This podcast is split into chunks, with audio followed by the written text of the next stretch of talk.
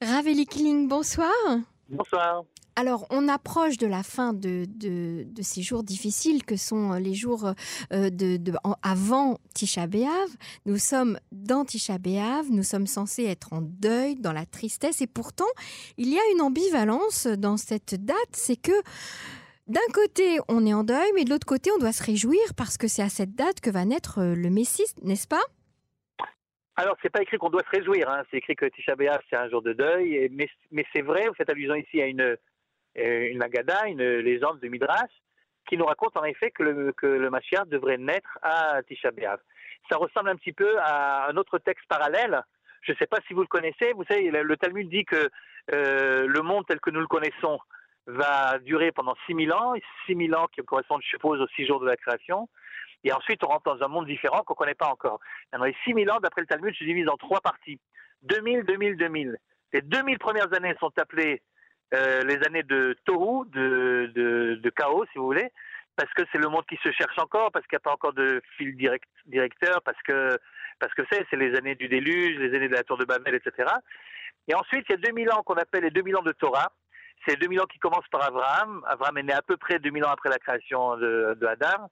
Euh, et, ça se termine 2000 ans après, c'est la destruction du temple, euh, l'exil.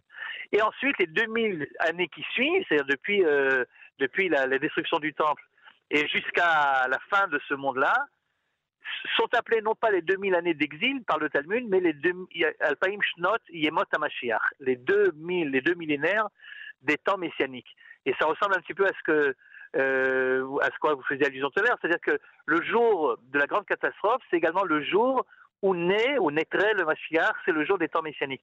Qu'est-ce que ça signifie? Ben, Ça signifie simplement que pour euh, Israël, dans la, conscience juive, euh, les malheurs en question, même s'ils sont dramatiques, même s'ils changent complètement la donne, c'est toujours le début de quelque chose qui finira par bien se terminer.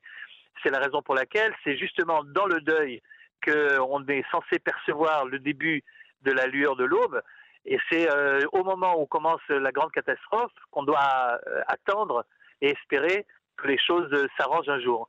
Alors c'est très très juif évidemment comme, comme manière de voir. C'est un petit peu, vous savez, que Rabbi Akiva quand il s'est baladé, on connaît cette histoire, une histoire connue, talmudique également.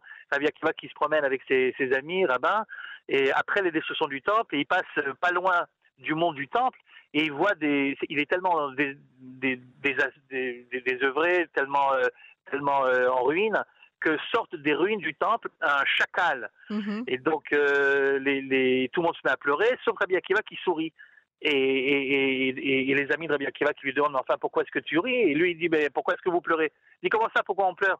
C'est un endroit duquel il est écrit que si t'es pas Cohen Gadol, si t'es pas le grand prêtre à Yom Kippour, les gens qui s'approchent de là sont censés mourir. Et voilà que euh, les, les chacals sortent du, du temple, de la montagne du temple. Est-ce que c'est pas une raison pour pleurer? Et Rabbi Akiva de dire, mais justement, c'est une raison pour se réjouir, parce que si les prophéties de malheur se réalisent, c'est donc que les prophéties qui annoncent la rédemption et le rassemblement des exilés et la venue du Messie vont se réaliser également. Mhm. C'est-à-dire, il y a quelque chose dans la conscience juive qui fait qu'à l'intérieur même de la nuit la plus noire, point déjà, pour celui qui sait voir, euh, le début des lueurs de l'aube. Et c'est ça l'idée que le Mashiach n'est évidemment pas prendre ça au sens euh, au sens premier. C'est pas que le Messie est né le jour de la destruction du temple, le premier Tisha de l'histoire, parce qu'à ce moment-là, ça voudrait dire qu'il serait un petit peu vieux aujourd'hui. Mais ça veut dire qu'à partir de ce moment-là, les, les, les, époques sont des époques qui potentiellement sont toutes messianiques et que le, le, le Messie peut naître à n'importe quel moment pendant cette époque-là.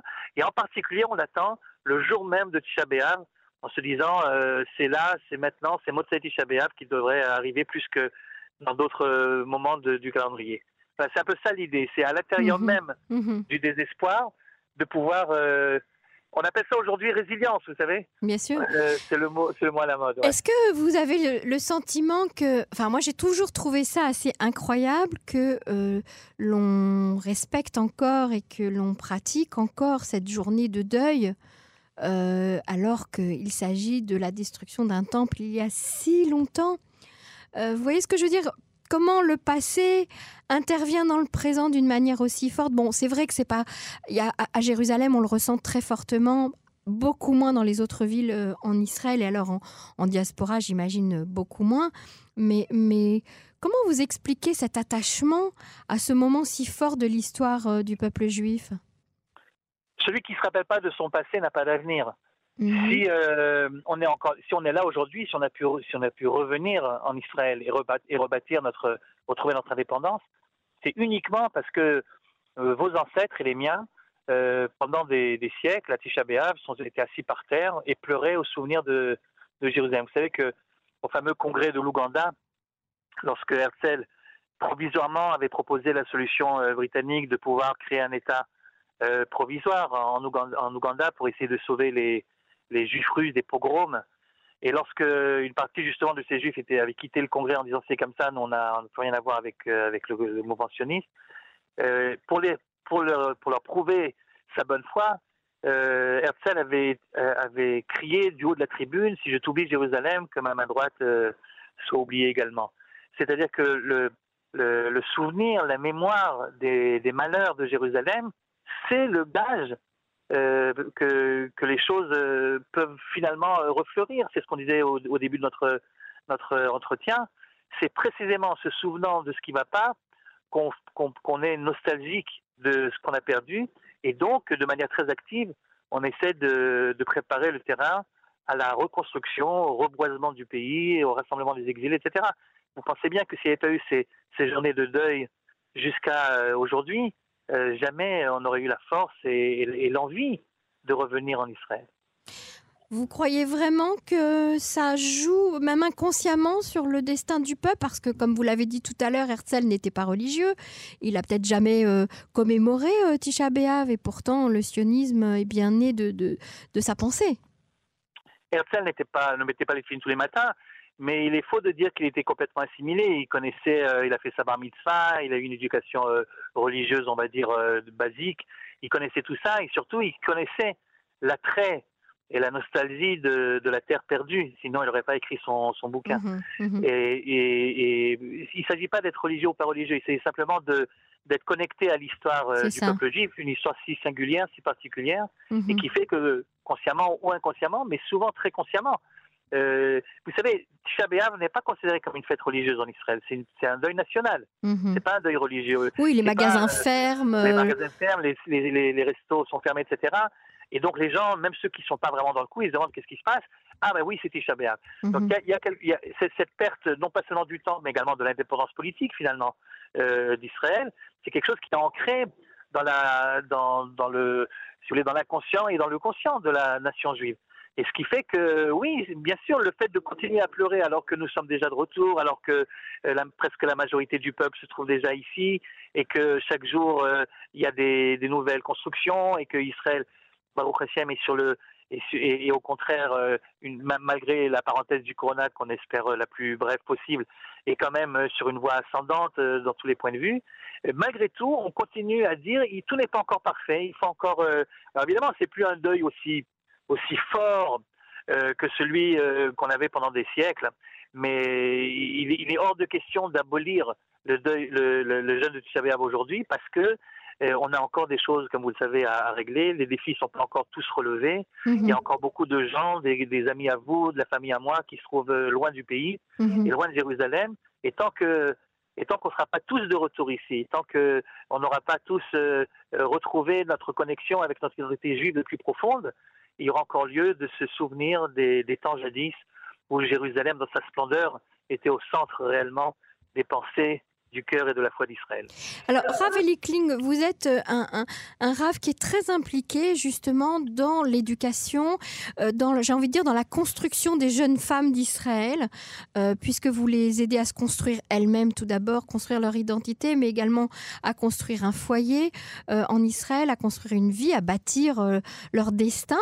C'est un grand mérite que vous avez, Rav Elikling. Ça fait de nombreuses années que vous faites cela dans le cadre de on, la... va, on va ouvrir la, la 26e promotion cette année en. Voilà, ça fait donc 26 ans hein, que vous formez ces jeunes femmes à, à devenir des Israéliennes à part entière euh, euh, dans le pays avec une, une identité forte. Je, je, je pense que toutes les, les jeunes femmes qui sont passées par votre séminaire euh, euh, sont d'accord avec moi.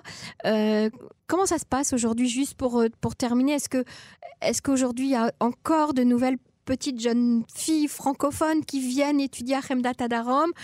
Ou est-ce que c'est plus difficile, plus difficile qu'avant Avec le Non, corona, hein, pas- bien sûr. hein?